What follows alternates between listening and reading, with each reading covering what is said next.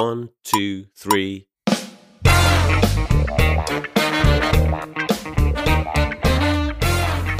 大家好，我们是现实摸鱼。其实啊，我们播客也录了好几期了，然后呃，我们还是希望找一个大家都最擅长的一个领域，我们来找一找大家的交集点，就发现呃，大家都跟临海，应该说浙江台州临海啊这座小城有或多或少的关系。首先呢，请我们的朋友们来做一个自我介绍，我们从那个桑尼开始介绍一下你跟临海的关系，一句话。好的，大家好，我是三分之二个临海人桑尼。三分之二的定义是我人生有三分之二的时间是在临海度过的。我觉得不到三分之二吧，算了，不不纠结这个，不纠结这个。要你管。好的，好的。呃，那接下来数学很好的学姐可以来说一下。数学数学并没有很好，我是一整个临海人，到现在我的身份证上写的还是浙江临海。对，我现在还是能凭借我的身份证免费进出很多临海的什么公园啊。东湖啊，什么长城啊，这种地方的纯正临海人。好的，那我们下一位七仔来介绍一下。大家好，我是一个普普通通的临海人，七仔。结束。是一个住别墅的普普通通的临海人，所以就是一个浙商小学贵族学校毕业的。对普通的定义就是不是非常的大众。就是常驻的几位主播介绍完了之后，我要隆重介绍一下，我们今天还有一位新的朋友加入到我们，我们请 Rachel 同学来介绍一下。大家好，我是 Rachel， 我大概是三分之一个临海人，我的初高中是在临海上的。你是为了和我凑成一个临海人吗？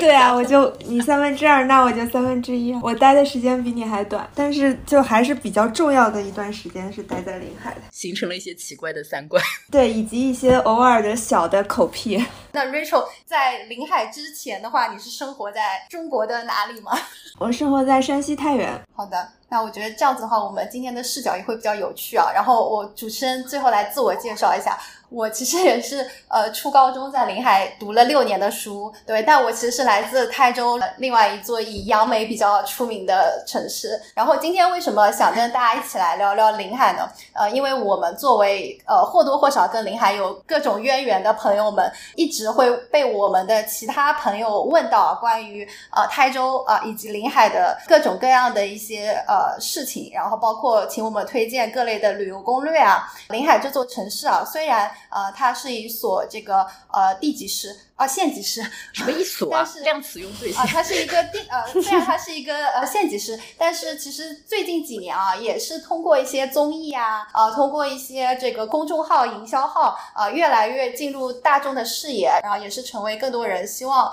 呃去到的一个旅行目的地。啊，那今天呃，我们第一趴就先来呃聊一聊，就是大家看到的这个综艺上、大家可能公众号上的一些呃临海的这样子的一些展示。首先从这个桑尼同学开始吧，桑尼同学应该看过很多综艺，一个能聊的是吧？因为这一趴可能只有桑尼能聊了，我们其他人都是没有怎么看过。那我怕我聊完了，你们没有的聊啊。我觉得还是从桑尼先开始，桑尼说完之后我们就可以发挥了。我先搜一下，我先临时搜一下。我的节目就是好吧，那就从桑尼开始吧。我不知道大家就是前面几期桑尼聊了那么多赛博儿子之后，有多少被剪掉了？如果没有被剪掉的话，大家就会知道我有一个赛博儿子上过一个很糊的综艺，叫《美好的时光》。《美好的时光》呢是由李荣浩、汪苏泷、欧阳娜娜、陈立农，然后还有一些有的没的的临时嘉宾组成的。到世界怎么怎么世界呢？到全国各地去进行旅游，然后现场 live house 表演的 live 表演的这样一个音乐节目。然后呢，有一次我就发现他们来到了我的家乡临海，然后在这个古城外面办了一场呃这个灯光音乐会。呃，然后在之前呢，大家就知道中国的综艺节目表演舞台是没有人看的，所以它前面有一些很尬的环节，就是类似于来到紫阳街、东湖等等地方寻访临海的这种传统的什么东西啊，文化艺文化啊，其中包括一些我不知道的剪纸，包括我不知道的一些美食。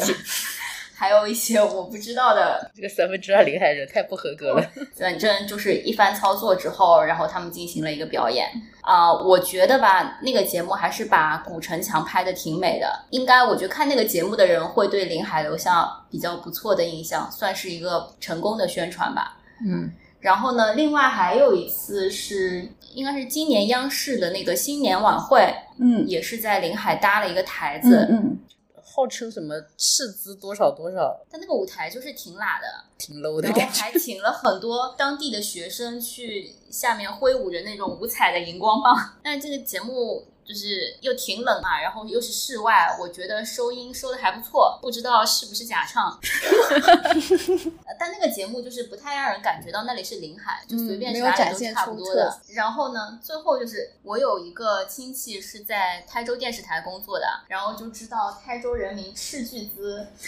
拍了一部很长的正能量电视剧，讲的是中国应该是台州人民在抗日战争中的一些故事，然后第一集就讲的是是在什么椒江大陈岛保卫当地，反正就是保卫家乡抗击敌人的这样的故事。这个电视剧应该是在 C C T V 一 获得了数据不错的播放，然后我和我妈还特地在爱奇艺上寻找了，我妈看了一集说拍的什么东西啊，然后我就再也没有看。然后我们刚刚聊到这个剧，还特地去豆瓣上搜了一下，发现豆瓣只有二十七个人想看。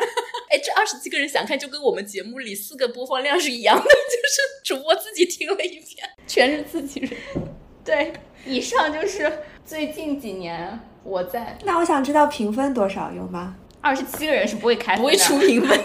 我觉得应该是五分的，就是除了所有人都打五分打五分的人以外，应该不会有人去搜到这部剧。哎呀，笑死！好的，桑尼就是桑尼讲了很多，就以上就是我印象中最近几年综艺里出现的综艺或者是电视上出现的以临海为背景的节目。好的，就是谢谢我们桑尼的分享。就桑尼是刚刚还有提到一点说，让你看到了一些你不知道的临海的一些剪纸文化等等，是吗？对，毕竟我只是三分之二个临海人。所以你对于这个综艺的效果还满意吗？就就是有没有起到推荐临海的一些作用啊？你觉得起到了推荐我赛博儿子的作用。结果你说了半天还是不知道你的赛博儿子是谁。但是从这个名单里，我赛博儿子难道是汪苏泷、李荣浩吗？怎么不可能？还有可能是欧阳娜娜呢。好的，呃，学姐，你这边有什么要补充的吗？就是我补充一个，那个央视的那个节目，好像还是我妈告诉我的。他说什么最近什么长城那边在搭什么舞台背景啊，什么号称巨资怎么怎么样，然后鉴于这些信息量，我在当天直播应该是当天播出的时候，就还特地去找了这个直播，看了大概五分钟，我就在想这些钱都到哪里去。你没有充分展现出临海的美是吧？这个舞台看不出来哪里花了那么多钱，这是可以说的吗？我们可以让就是有很多亲戚在临海的七仔补充一下，有没有知道更多的一些内幕消息？那我们请普通的临海人七仔来介绍一下啊！我不知道，我我都没有看那个节目，居然有七仔不知道的节目的存在！天啊，七仔，你是今天五个人里面最大成分含量的临海人，因为我觉得太熟悉了，没什么好看的吧，所以一般不会去看这种节目啊。然后呃 ，Rachel 同学有没有一些关于综艺下的或者是电视上的一些临海的这种呃记忆啊，或者是？其实是没有，但不是因为临海，是因为就我也不看综艺，我也不看电视，所以不是针对临海，我就我就是不看这些东西啊。嗯，好的，我觉得这个可能就是还是跟每个人的习惯有关吧，就有一些呃朋友们就会特别有这种家乡的荣誉感或者家乡的这种认同感，然后就看到一些家乡的综艺会专门点开去看。不是，我听下来我感觉桑尼也不是因为家乡荣誉感看的，他只是因为他的赛博儿子去看的。对，我的那个综艺是因为我的赛博儿子去看的、啊、但是这个综艺的宣传以及其他乱七八糟的一些东西、啊、是是我周围、嗯、比如说是家人，就是像是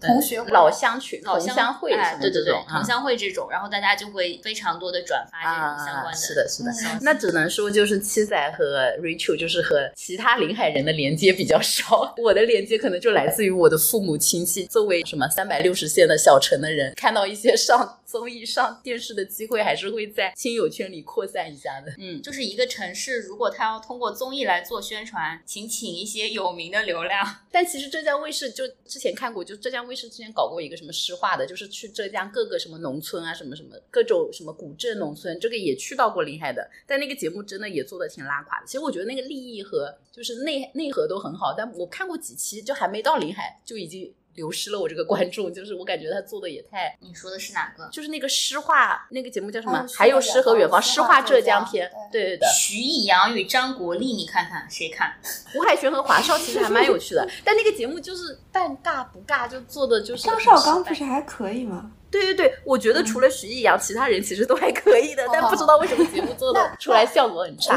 稍微拉回来一点、嗯、就是、呃、主持人来总结一下啊。其实现在对于城市宣传来说啊，像以前比较老旧的一些城市宣传片的投放啊，可能还比不上一些这个大热的这个综艺节目的一些露出，或者是一些呃明星啊流量啊等等的这样子的一些展示。然后还有没有提到的一些我快速的带过一下。腾讯啊的综艺有一档叫做很高兴认识你啊，然后周迅阿雅跟毛不易呢有去去到一个呃深坑村的一个民宿，其实也是一个非常呃深坑村的一个民宿啊，非常有名的一个民宿叫草宿。深坑村这个名字真是太为难你们南方人了我们又要被吐槽我们的前后不一了深坑村的一个民宿，这就是阻挠，就是 Rachel 去听我们往期节目听下去的最大阻挠我不与你们为伍好吧对对，就展展现了一个临海的这个小支村啊，当地非常这个本小支人并没有看我这个节目田园生活呃，感兴趣的话可以回头看一看。那总结来说啊，其实这些综艺啊都有展现到临海的一些旅游特色，然后也是帮助一些呃不在临海或不了解临海的朋友们啊，可能了解到了啊，临海其实是有这个一江就是临江，一湖就是东湖，然后一城是台州府城，还有一街紫阳街的一些特色啊、呃。其实讲完这样子的一趴之后呢，我们还是希望啊能够更加 local 的一个本地人的一些视角啊、呃，或者说在临海长期生活过的呃人的一些视角，然后来带大家来一起看一看，就是这些综艺啊、营销号啊、呃，可能因为篇幅局限还没有展现的临海的其他方面。接下来我们就是请我们每一位这个主播嘉宾来分享一下你们非常印象深刻的或者是想要去推荐的一个临海的美食。 Rachel 你先开始。我吃的很少，因为我父母都是北方人，然后我唯一就是有机会吃临海的东西就是跟你们一块儿的时候，就我现在跟临海的所有连接就在这个就在这个群里了。最深的应该是蛋清羊尾，基本上每次去白塔桥吃饭的时候，就同学们都会吃蛋清羊尾。为什么对蛋清羊尾印象比较深刻？跟呃其他的、嗯、呃你的美食体验来讲，这块有什么独特的点？一个是确实其他地方没见过这个东西，因为临海它紫阳街里面它有一些很老的老字号嘛，就比如最著名的白塔桥，算是一家国营饭店，然后大家又很便宜，基本上我们高中的时候聚餐什么都会过去，并且我觉得它是需要一些技术才能好吃的对，那个蛋白发的好不好，然后那个泡的泡不泡的起来，就是还挺 tricky 的一个东西，但是确实每次去都觉得还是不错。蛋清羊尾好像不是只有临海有的、嗯、别的地方也有一样的这个东西，但它不叫蛋清羊尾。呃，其实东北菜里面有一种叫什么雪衣豆沙还是什么的、哎、对对对，对，就其实会比较像，有点像，有点像、呃、因为它的口感也是，就是外面可能做法有一种蛋清，但是里面加豆沙、嗯、对。但蛋清羊尾这个名字啊，还是一个比较特色的临海的名字，包括我们在紫阳街现在还会有这个蛋清羊尾的拿铁等等一系列围绕这个味觉来开发的一个。但但你们谁就是能给大家解释一下为什么这个东西叫蛋清羊尾吗？一，它是蛋清做的外面的包裹的部分、嗯、二，它长得像羊尾啊。第一个人怎么想出这个名字，很你不觉得很厉害吗？因为我觉得别的地方对这种食物都不会起这种名字。但临海不是还有个东西叫羊角蹄吗？不是也也就是长得差不多。但羊角蹄这个名字就很正常啊。蛋清羊尾和羊角蹄有什么明确的区别吗？我觉得差不多。不知道，我觉得听到蛋清羊尾这四个字就 D N A 有些就动了，感觉更好吃了，奇奇怪怪的，嗯，因为把某些成分放在一起又有形状，就它既展现了这个材料材质，对，然后又展现了一个呈现的这个形状。嗯，对，好的，那我们谢谢 Rachel 的分享，我们请七仔来介绍一下吧。对，普通的临海人七仔，你这个时候就开始可以喷那个什么了，糯糯叽叽道月社。本人七仔来 diss 一下道月社对于那个台州美食的刻板印象糯叽叽啊，其实糯叽叽只是台州美食里面很小的一个部分。我们的主食的话有很多糯米的制品，但是也有不是糯米制品的东西，不知道为什么要把把糯叽叽这样一个非常单一的印象加在我们的那个食品里面。临海这边的那个菜炒菜也是挺有特色跟风味的，就是像呃，我们东海这边因为小海鲜比较发达的话，就是有很多贝壳类的东西，或者是小鱼的一些烹饪法。但是外地可能就是审美上会比较喜欢大条一整只的鱼。整个就是临海的一个菜系，从点心到那个正餐都是挺有特色的吧。但是作为外地的朋友的话，可能可以从新荣记上得到一个体系上的一个感受吧。对，新荣记有一些还是改良过的吧。台州其实小海鲜跟外地的可能对于 一, 一整条鱼就是一些大菜的烧法会有点不一样嘛，那你能不能就是举一个例子啊，就举一道菜。我是说食材的选择，我没有说烹饪的方式。而且烹饪的方式，如果是一个常吃鱼的海边的东西的话，大家其实方法都差不多，我觉得没有什么区别。但是我觉得我在临海吃到的炒蛤蜊是我在其他地方吃不到的一个味儿，不知道是不是童年的滤镜在滤镜在外面我点这个好像就很少能能觉得当时在临海觉得好好吃的那个感觉。我们不是有出去玩就是去到什么青岛啊，就一些海南啊这些其他以海鲜闻名的地方，就是对对对，不同的海域啊，就是看到就是人家评说这个地方海鲜超好吃，我们每次都会失望而归，觉得那些评价的人应该都是东北人就是真的就是突然黑东北人或者那就是什么川渝这种就是比较不靠海的地区的，对对对，因为真的就是常年在海边就是吃海鲜长大的，会觉得那些地方其实也就这样。所以我觉得临海人出去的话不要太相信外面的海鲜的评价。对，我我一个华北平原的人都有这个感觉，就我感觉我确实离、嗯、我们这边的海鲜已经可以秒杀一些地方。我现在唯一吃到有一次觉得还不错，然后就是厦门，我觉得厦门的有一些海鲜不知道是不是海域的问题，就是跟这边的品种有一些错开的，就还可以。接着刚刚七仔讲到的，就说一些特殊的一些小海鲜的食材嘛，就可以举例水叉、水叉蒜炒豆面啊。沙蒜是什么？我其实一直分不出来。哦、海葵，海葵是吧？沙蒜基本上台州就是上海的台州菜都会有的。嗯，沙蒜豆面。一开始，对我一开始真的以为就是路边摊的豆面碎，然后我在上海非常的义愤填膺，为什么在临海的豆面碎在上海能卖到一百多、一百七十八块钱一碗？后来发现人家里面有沙蒜。对，对于我来说，我觉得刚好已经讲到了新荣记与海鲜嘛，然后本人其实是来自那个台州山区地带，所以我们也是不靠海。我记得我第一次吃新荣记还是我初中的时候，然后就吃的是那个东湖店嘛，第一次真的是惊为天人，呃，就是它的小海鲜还是我没有见过的，然后包括像刚刚大家讲到的一些水蝉啊、什么蛤蜊啊这样子的一些特特殊的这种食材吧，然后也是让我觉得印象非常深刻。当然，新荣记其实现在作为一个唯一的在一个呃，县级市的呃叫什么米其林三星啊，其实还是成为了大家前往临海，但它应该只有北京打卡的上海，就是上海北京的店才是米其林。临海没有米其林评价这个体系，所以它就应该没有，它应该只有北京的店和上海的店，嗯、只有上海和广州才是有米其林的，北京有没有都不知道。哦，但是不懂就跳过。我我要非常客观的来讲，新荣记虽然是临海美食发扬光大的一个很成功的案例，嗯、但是新荣记的这个老板他做的并不是临海菜，很多他其实是粤菜，然后融合了可能当地的一些做法，然后现在在上海、北京开的那些店有很多川菜加在里面。嗯，我前一段时间看到一个美食博主说他要去意大利开店了，做意餐吧。哦，因为他那个老板张勇嘛，他就是一个到处收集食谱的人，据说是。而且临海东湖那个店就是以前就进去中间是有一个关公像的，嗯，有印象，放学路过看到过。但是我觉得新荣记做的最好的是小吃，嗯嗯，临海的那些小吃我觉得也是很值得推荐，而且特别是对海鲜不是特别感冒的人，海鲜过敏的人可以去试一下临海的，比如说像麦虾、呃麦饼、扁食、羹、鲢鱼、类圆，这个不知该说什么，就临海话叫鲢鱼，就是那种大的圆。其实这个就是属于糯叽叽系列的，还是糯糯米。啊，我觉得临海有、嗯哦、我知道，我知道了，知道了、嗯。有一个特点就是把各种菜炒在一起，然后放在一个就是面或者粉的裹起来的东西里面。嗯，嗯然后还有芡糕，其实也是。嗯，而且临海是这样子的，就是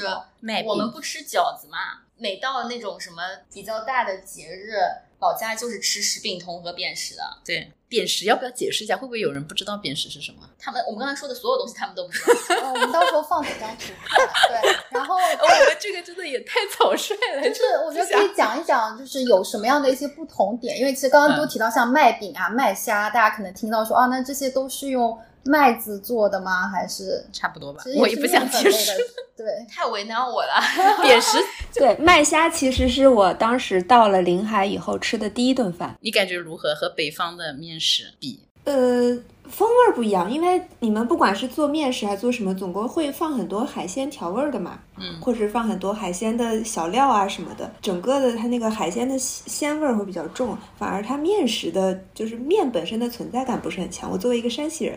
就其实你你做的时候就赢在了佐料上，是吧？赢在了，对，是赢在了佐料上，但同时那个面做的其实不差，嗯，只不过你在吃的时候不会注意这个面的香味，而是在注意它的它的调料啊，里面的小海鲜啊什么的。但确实你刚到一个城市，然后还住在酒店里面，你走在街上随便找了一家店，他告诉你这个东西叫麦虾，然后你也不知道这是什么，就点了，就坐下来吃，但吃的还很开心。这个是感觉临海给我的第一顿饭，印象还是不错的。嗯，扁食是不是我觉得也可以展开起来，因为我很喜欢吃扁食。我现在还是会让我爸妈偶尔来杭州，就是会专门做一冰箱的扁食放在速冻里。他们其实水饺扁食都会做，但是等他们下次来的时候只剩下水饺，扁食被我吃完了。下次可以让他们不要做水饺了。就解释一下扁食，就是刚才说的会把一堆东西切碎，就里面放哪些炒的这种东西可能会根据每家的口味大家会不太一样嘛，什么豆干啊肉丁啊什么呃，还有什么香菇笋这种类似的东西都是切丁炒在一起，然后用一个梯形，就有点像馄饨皮，但是它会比馄饨皮厚一点，包起来包成一个元宝形状，有点像水饺但又不是水饺的包法。料是先炒熟了的，然后包起来，然后可以蒸着吃也可以煮着吃，这个还蛮好吃的。嗯，问一下学姐说的扁食啊，我在台湾花莲的时候，就是发现当地也有就是、嗯、很像的扁食。台湾有可能真的是临海人带过去的吧？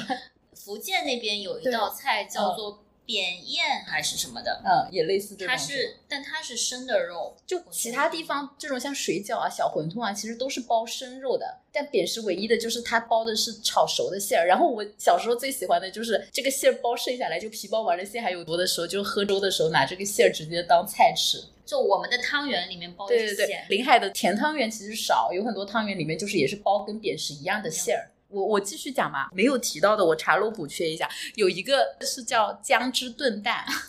开始吵架，对对对、嗯，就是这个是我自己小时候就很好很喜欢吃的，然后这个菜是被誉为说是当地坐月子的滋补品，它里面会放什么呢？就是鸡蛋，然后红糖，红糖还会调到那姜汁里面，然后会放核桃仁，核桃仁切碎，芝黑芝麻。然后就来了一个就是有有争议的点，我从小到大吃的姜汁炖蛋都是会会放肉末的、嗯嗯、但是很多非临海的就是比如椒江或者哪里的人跟我说说他们是不放肉末的。姜汁炖蛋是甜的呀。对啊，但是会放肉末啊，就是所以这个时候临海人内部就打了起来。我问一下七仔七仔你你小时候吃的姜汁炖蛋你会放肉吗？当然要放肉末了，现在也放呀，当然要放了。对啊，你看你看两个纯正的临海人都说放了，你这个三分之二的已经输了。你们小汁人不放而已，好吧？对，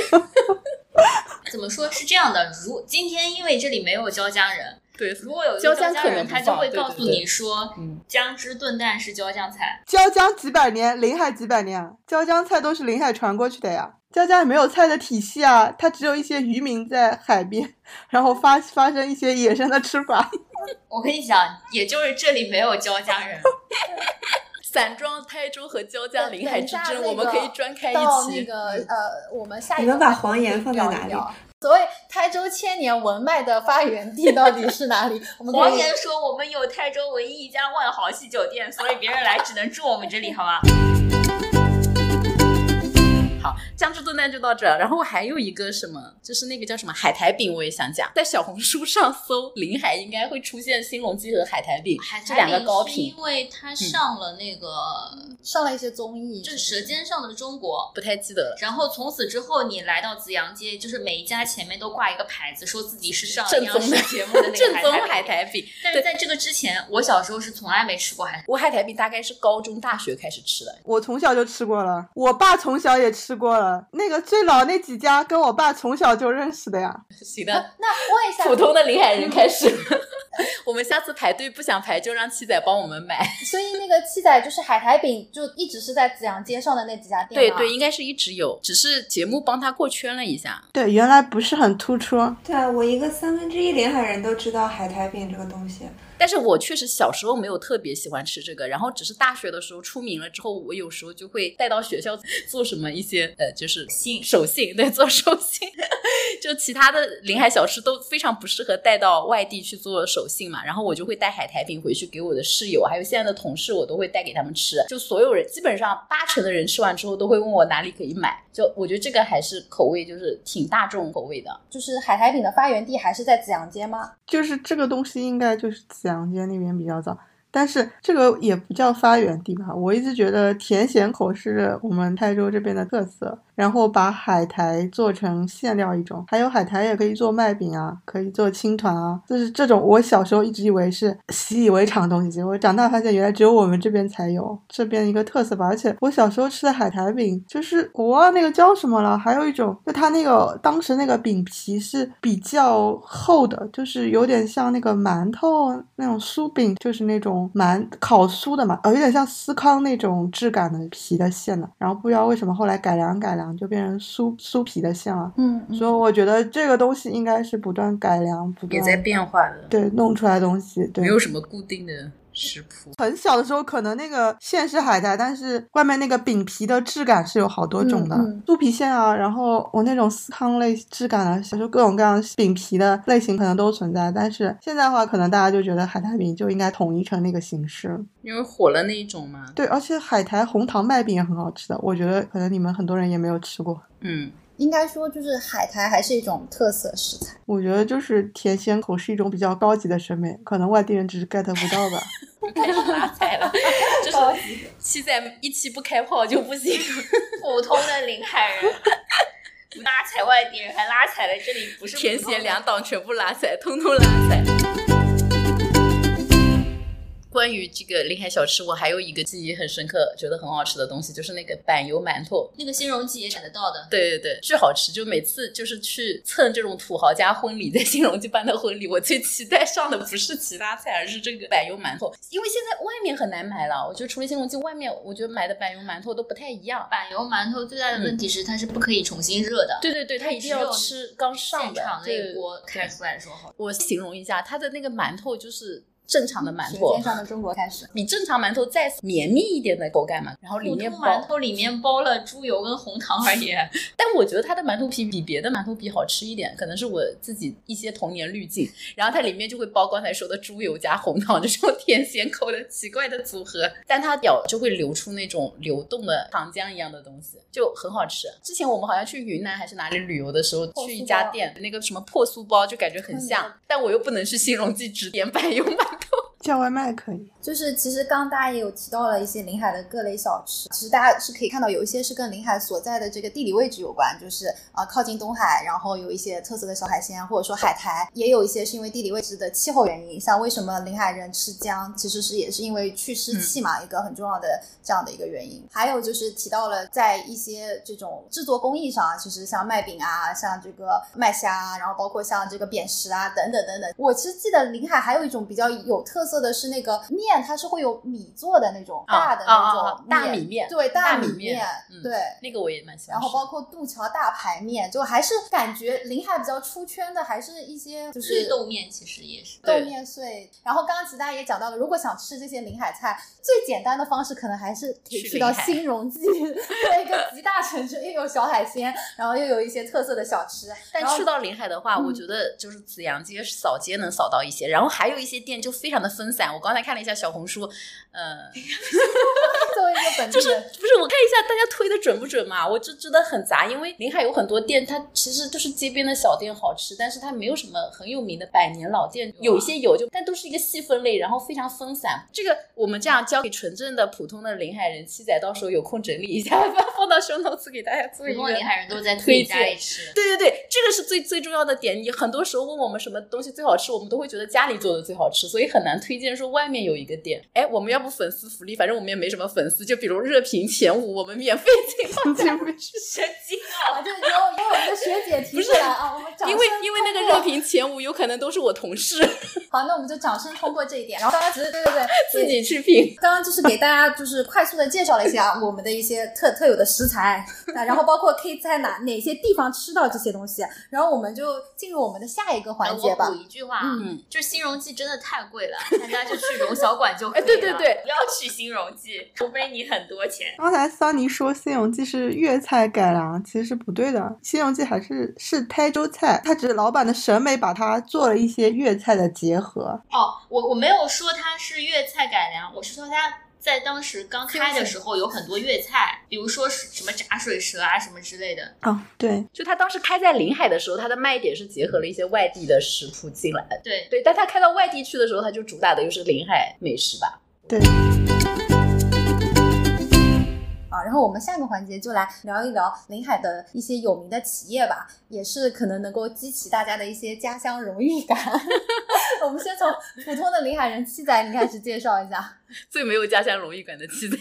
那就是吉利汽车呀，对吧？嗯，还挺牛逼的。我对吉利汽车的印象主要来自于我们小学六年级会组织去那边春游，还会在吉利的食堂里面吃饭。是长历春游吗？对，步行从哲商小学步行到吉利，不亏是哲商小学，不愧是爱丽斯顿商学院附属小学。这个为什么选在六年级？可能是因为这段步行实在是太远了，二三年级扛不下来吧。然后你们过去在厂里干什么呢？就是参观工厂啊，最后再在食堂里面吃。吃饭。所以给小学六年级的你留下了什么深刻的印象呢？有看到他们老总吗？神经病啊！老总会讲话吗？老总很忙的好吧。那个时候李书福还会亲自出来 greet 迎接你们这些小学生。那个时候已经是个大厂，希望大家好好努力，将来进厂做工人。你那时候要是进进了吉利，你现在就欧洲别墅了。我跟你说，小学生进吉利，小学生可能不太行。你小学生的一个对于吉利的印象，跟你现在再来看现在的吉利的一些发展，有没有一些就是想要点评的？现在吉利太牛逼了，吉利已经收购了沃尔沃了，已经不配点评了吗？对，跟我们小时候参观的那个小工厂，小时候也不是小工厂，就小时候是个就是国家企业，现在感觉是世界企业了，就是这种感觉，就越来越牛逼了。本小学生要插一句啊，在此处，小时候呢，我们对汽车的认知是这样的，就是你家里没钱，你就买一辆吉利。然后呢，小学的时候，我对豪车有一定认知的时候呢，我梦里面的豪车是那个英国莲花，嗯，然后现在呢，吉利已经把莲花收购了，收购了，对对。有钱人和没钱人的这个车在吉利形成了统一。就是台州当地的这个呃汽车鄙视链里面，其实吉利只是处于最底端的，但是经过这么多年的发展，它已经到了。哎，但是吉利人现在就是分品牌管理的，他并不想让你看到沃尔沃和莲花的时候想到它是吉利的，是。是是是对，包括吉利就是有在出那个电动车那个领克嘛，其实我都不知道它也是吉利的品牌，也是后面才知道的。就我觉得就比较遗憾的一点，就就吉利作为一家从临海这个土生土长发起的这个企业，它现在的税收已经不再为临海的 G D P 在贡献了。嗯、没有，它还是临海还是它很重要的一个制造基地。嗯，然后它但是它的注册地改了，但它的纳税大头在杭州。嗯、对，它的总部现在在杭州和宁波吧，应该杭州湾这一块。杭州是。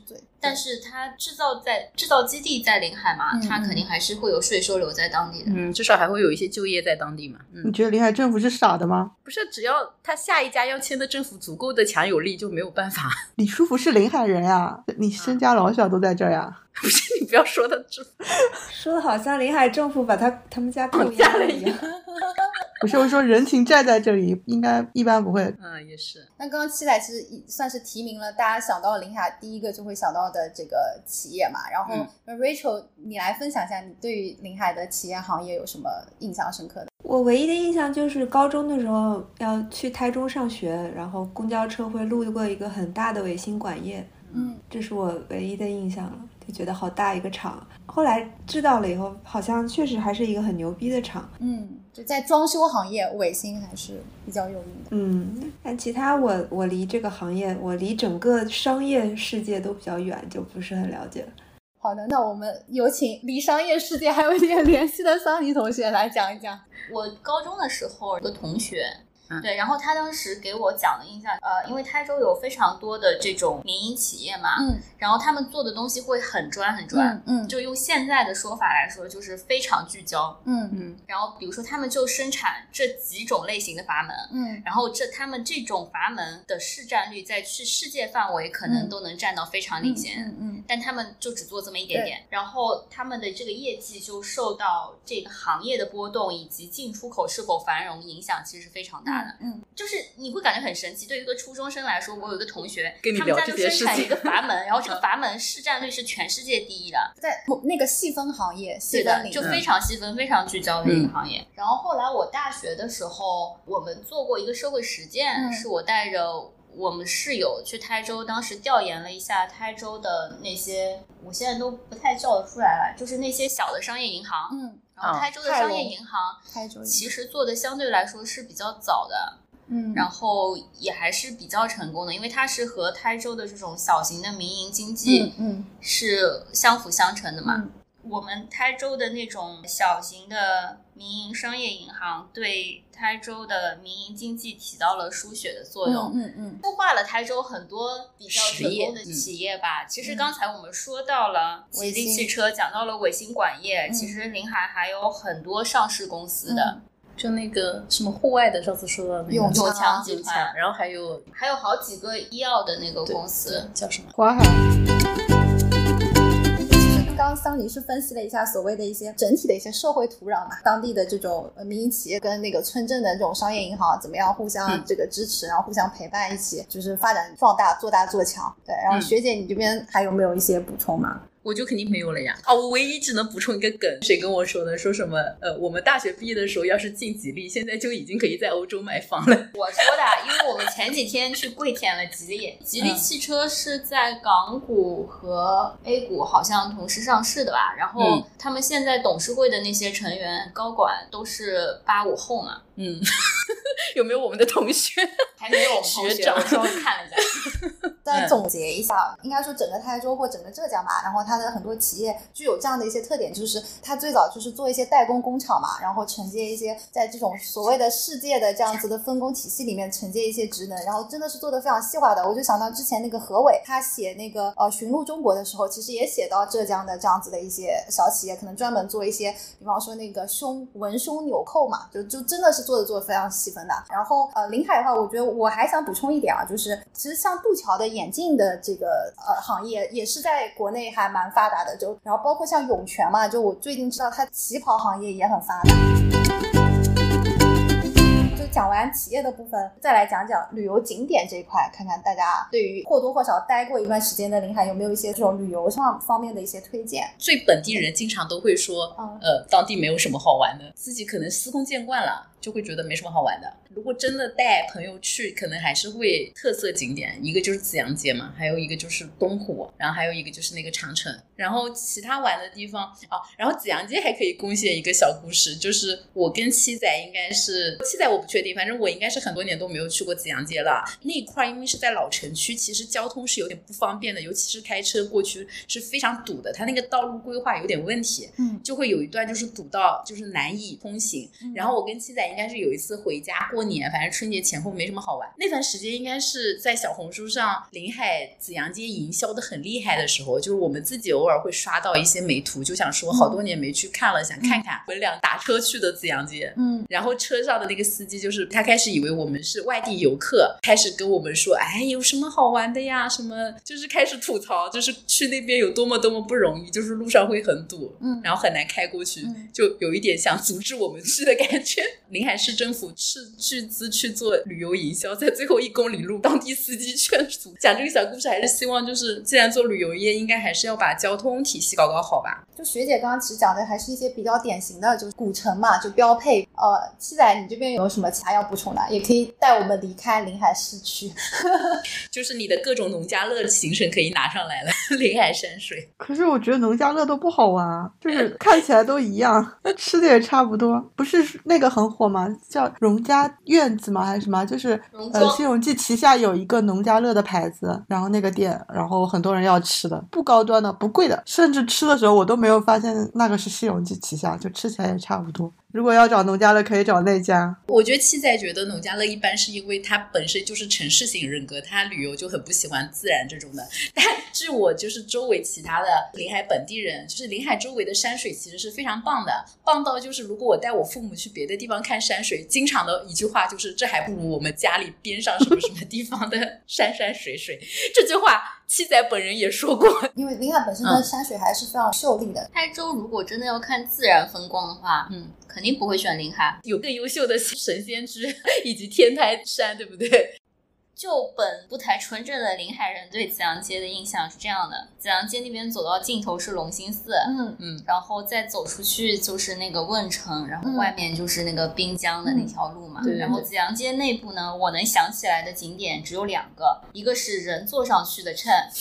另外一个是什么临海人民银行遗址博物馆之类的吧、嗯、就里面会有一些原来的这个银装、嗯、还是人民银行的一些 practice。但是紫阳街现在其实还是有很多当地人在住的，我们家也还有人住在那条街上，嗯嗯，然后他们就是因为去年那个洪水其实全部都淹进去了，嗯，是的。其实紫阳街也命途挺多舛，因为那当时原来那个早的房子其实很多次火灾，其实但是烧过很多次、嗯嗯、然后洪水也淹过，嗯，然后再加上老人又逐渐搬走，嗯，所以本不太正宗的临海人、嗯、自己是不会去那里玩的，每次去都是带着朋友前去。紫阳街其实还有一个特点，就是朱自清当年是住在过紫阳街上，只要人不是很多的时候，下雨天或者晴天，我觉得走在那个石板路上很有感觉、啊、尤其就是可能因为当年就是确实有人住，你就会看到有一些老奶奶坐在小椅子上，坐在门口晒太阳，这种猫猫啊什么，不是商业氛围很浓重的。相比国内的其他的古城，紫阳街上的商店还是真的有在卖一些临海当地特色，而不是义乌小商品。对对对，但现在渐渐的开始有一些义乌小商品进、嗯就是、商业化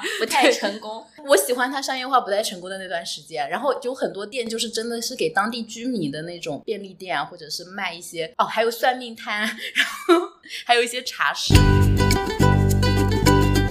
那 Rachel 呃，旅游没有，但是你们前面说的这个就这些地方，其实我可能比你们更熟，因为我家就住在紫阳街另外一个尽头，就我出门就是紫阳街，然后我背靠的就是北山，然后爬两个台阶就是长城。就是其实临海的这些它的这些景点，对于就是像我这种当时在古城住了好久的临海人来说，它其实就是很日常的一些事情，就你早上出门就是紫阳街，然后石板路就是你天天走过的地方，然后到了夏天你吃完晚饭就是去长城上溜一圈，然后到了大概过年的时候就就溜达到梅园去。因为我我妈妈是一个特别喜欢拍各种花的一个人，她就每年在梅园要拍好多好多的照片，从我家后面后山上去，然后顺着长城走，一直走到那个天哪我忘记那个大台阶叫什么名字，呃，揽胜门，对对，你走到揽胜门下来，然后路过太初，再再走回家，就是好像是一个日常的饭后散步的一个路线。然后你你走到什么地方有会有一段风特别大特别凉快的，然后树也特别多，就是那那边的光影树影，我就特别喜欢那段路。骑自行车从那边爬坡、嗯、那边还有一个临海图书馆，我们已经开始泄露一些古早的回忆。刚刚就大家讲的就是非常细致的一个旅游路线就是我们听众朋友们感兴趣可以去沿着这个路线，已经不知道我们沉浸在如如何美好的回忆里了。对，就感觉非常日常也挺美好，但同时它又是一个景点，这是一个就是本地人和外地人非常不一样的一个视角。做个不恰当的比喻，就跟杭州人住在西湖里，西湖里面就饭后在西湖散散步、嗯、再讲两点。第一点，友情提醒一下，其实揽胜门的那个台阶是挺高的，我第一次去爬到上面，其实包括有些老年人就腿脚不便的话，我觉得大家去爬那个台阶还是要注意，然后要注意自己的心率，老年人看到就不会想上去。对对对，就那个台台阶还是蛮考验体力的，台阶上死过很多人，然后应该有很多人摔下来过吧。第二点就是刚刚其实讲到的像梅园这种就是更小众一点的景点了，嗯嗯，然后包括临海其实它作为一个千年古城嘛，它还是有城隍庙啊，有孔庙啊，有这样子。我家后山那个庙，嗯，大概每年就在这个时候前两天你去那个庙，它都会挂一个横幅写着高考状元推荐中推荐中，就是推荐大家高考前一定要去拜一拜。不是吧，他的意思应该是他就已经向神仙推荐了很多高考状元的候选嘛，最后看哪哪家捐的比较多之类的。哦，原来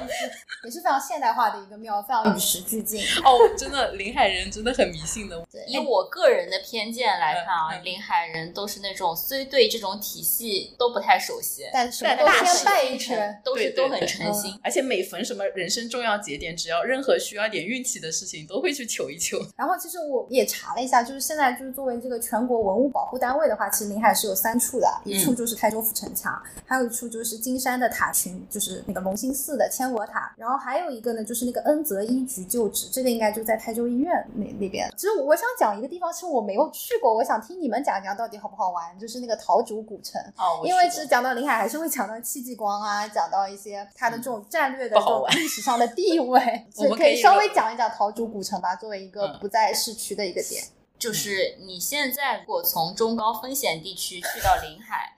就现在如果大家想要去桃竹，还有一个邪门的路，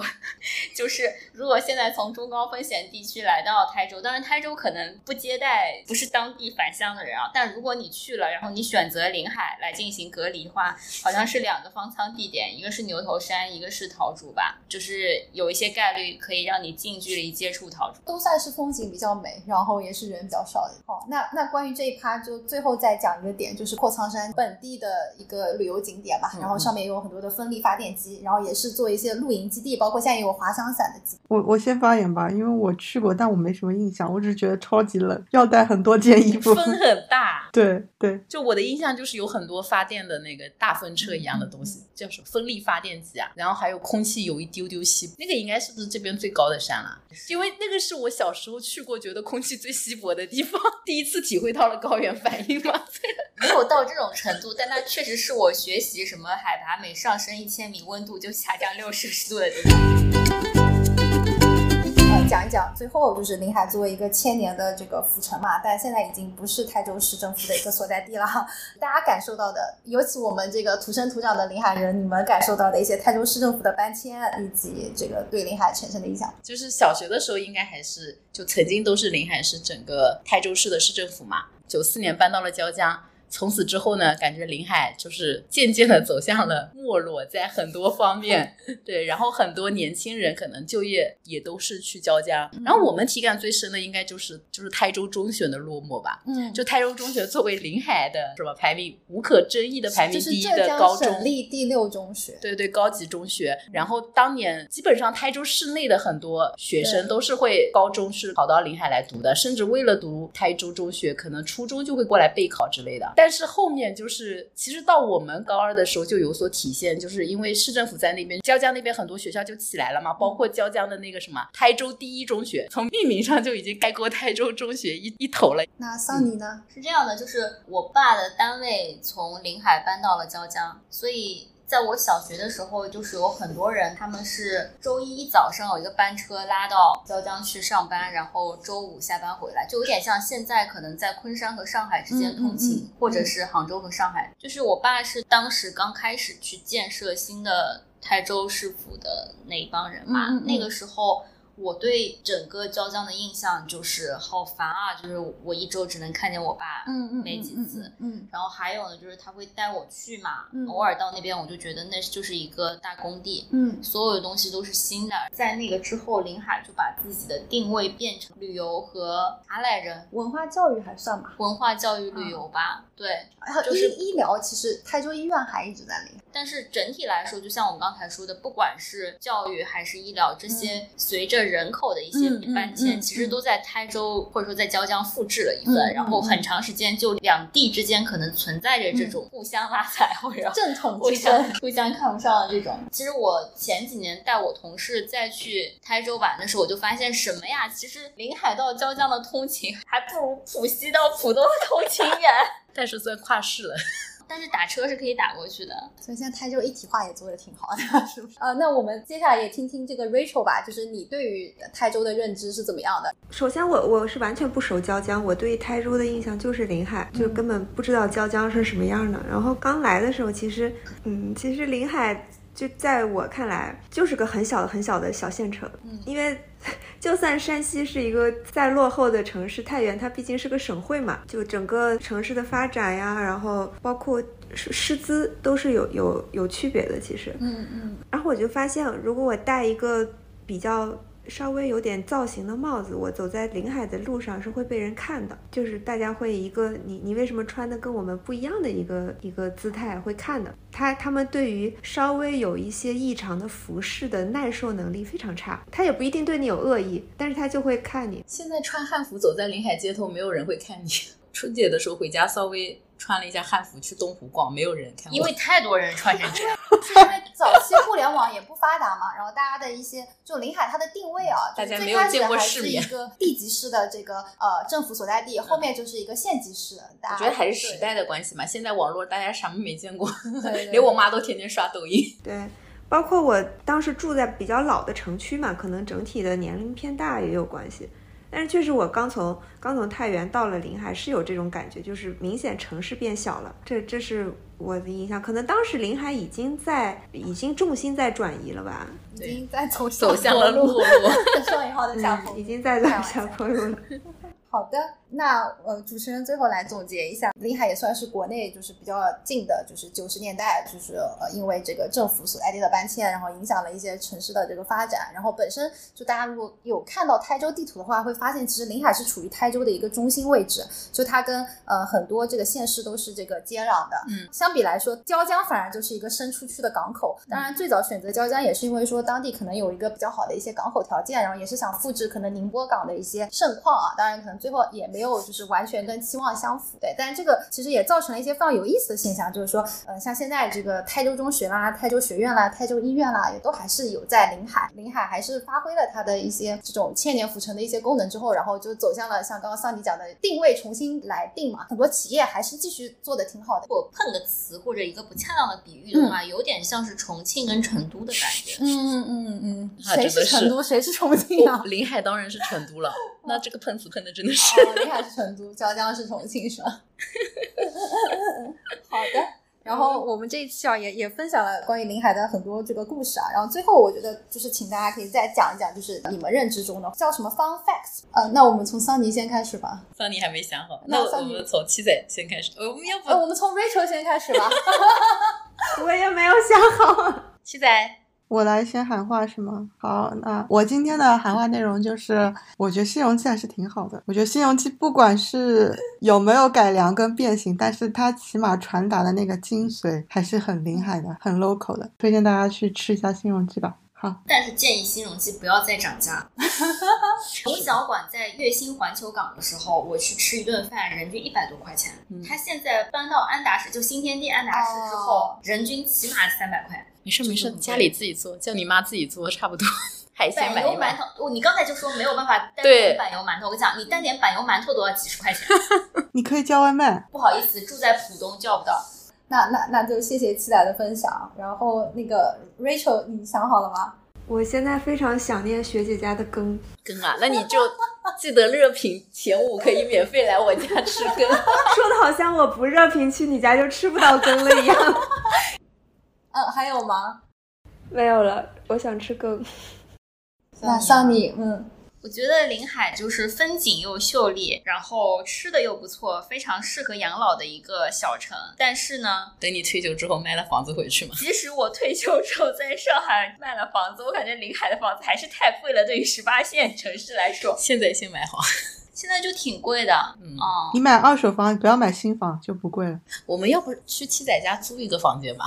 七仔房子那么大，把七仔家的别墅改造成养老基地、疗养院。我报名，就是我，我经常会在小红书刷到那种什么青岛二百七十度、嗯、无障碍海景房、嗯、绝美海景房，嗯，嗯嗯然后临海这种十八线城市，然后绝美风景的这种房子，其实可能跟青岛也差不多贵吧，而且还没有海景，临海最多江景。这其实也是说明当地居民的一个购买力，虽然在我们看来就是就十八线城市，但是说实话经济实力跟西南或者是一些地方的城市。学姐这期拉踩太多了，不是讲东北又讲西南，这是真的呀，这是真的呀。横向比较来看，就是就消费水平还是很高的，我可能在养老上不适宜的这一点就在于性价比很低。对，就是我好像退一步也只能退到临海，临海还是好贵啊。本人学姐作为一个现在户口还在临海的人，是已经想好了要回临海养老这件事情的。说实话，其实小时候是没有一个很高的就是对于临海的一种归属感或者说荣誉感嘛，就毕竟临海也特别有名的城市，甚至说上大学的前期我都觉得我不是一个很乐于向别人介绍说啊我是台州临海这种、嗯、因为我感觉讲了也没有人知道是哪里的、嗯、的一个这个状况。但是随着就是年龄的增长，就越老之后越觉得家乡就是可爱可亲，对不对、嗯、就现在我就感觉自己会变成一个临海的这种叫什么职业水军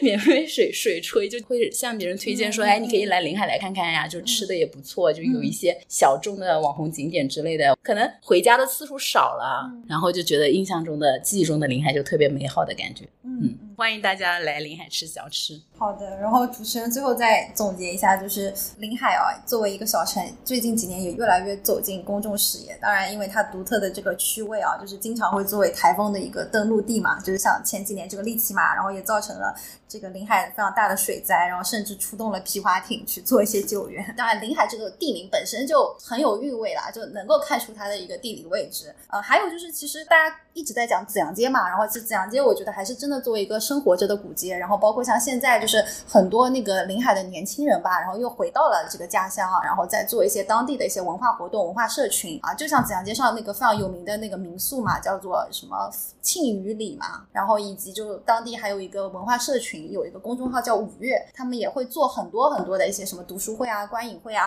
包括重新发现临海啊，临海的一些什么木工推荐啊面馆推荐啊，就是这些就都还是比较有意思的。然后最后就是我作为一个就是初中到临海来读书的人，我觉得某种程度上来讲我我还是蛮蛮感谢临海的啊、呃，还非常感谢就是呃我们各位主播啊今今天分享了自己跟临海的这样子的一些独家记忆啊，包括私私藏的一些景点啊，一些美食的推荐，然后也谢谢那个 Rachel 第一次来参加我们的节目，后面可以再拉，对，希望后面我们可以邀请 Rachel 来讲一些更多的这种独特的企业或者骨科的一些什么奇巧故事，对，我觉得可以自带选普通话教学那也不至于。对，如果听众朋友们对于这个台州啊，对于临海啊有有更深的想要了解的内容，也欢迎在留言区与我们互动，去点赞，有机会去到学姐家吃正宗的当地美食。 我, 我跟你讲，本来就零评论没有很惨，喊了之后还是零评论，感觉更惨了。那就非常感谢大家，然后我们今天的这期节目就 到, 就到这里啦，再见，拜拜。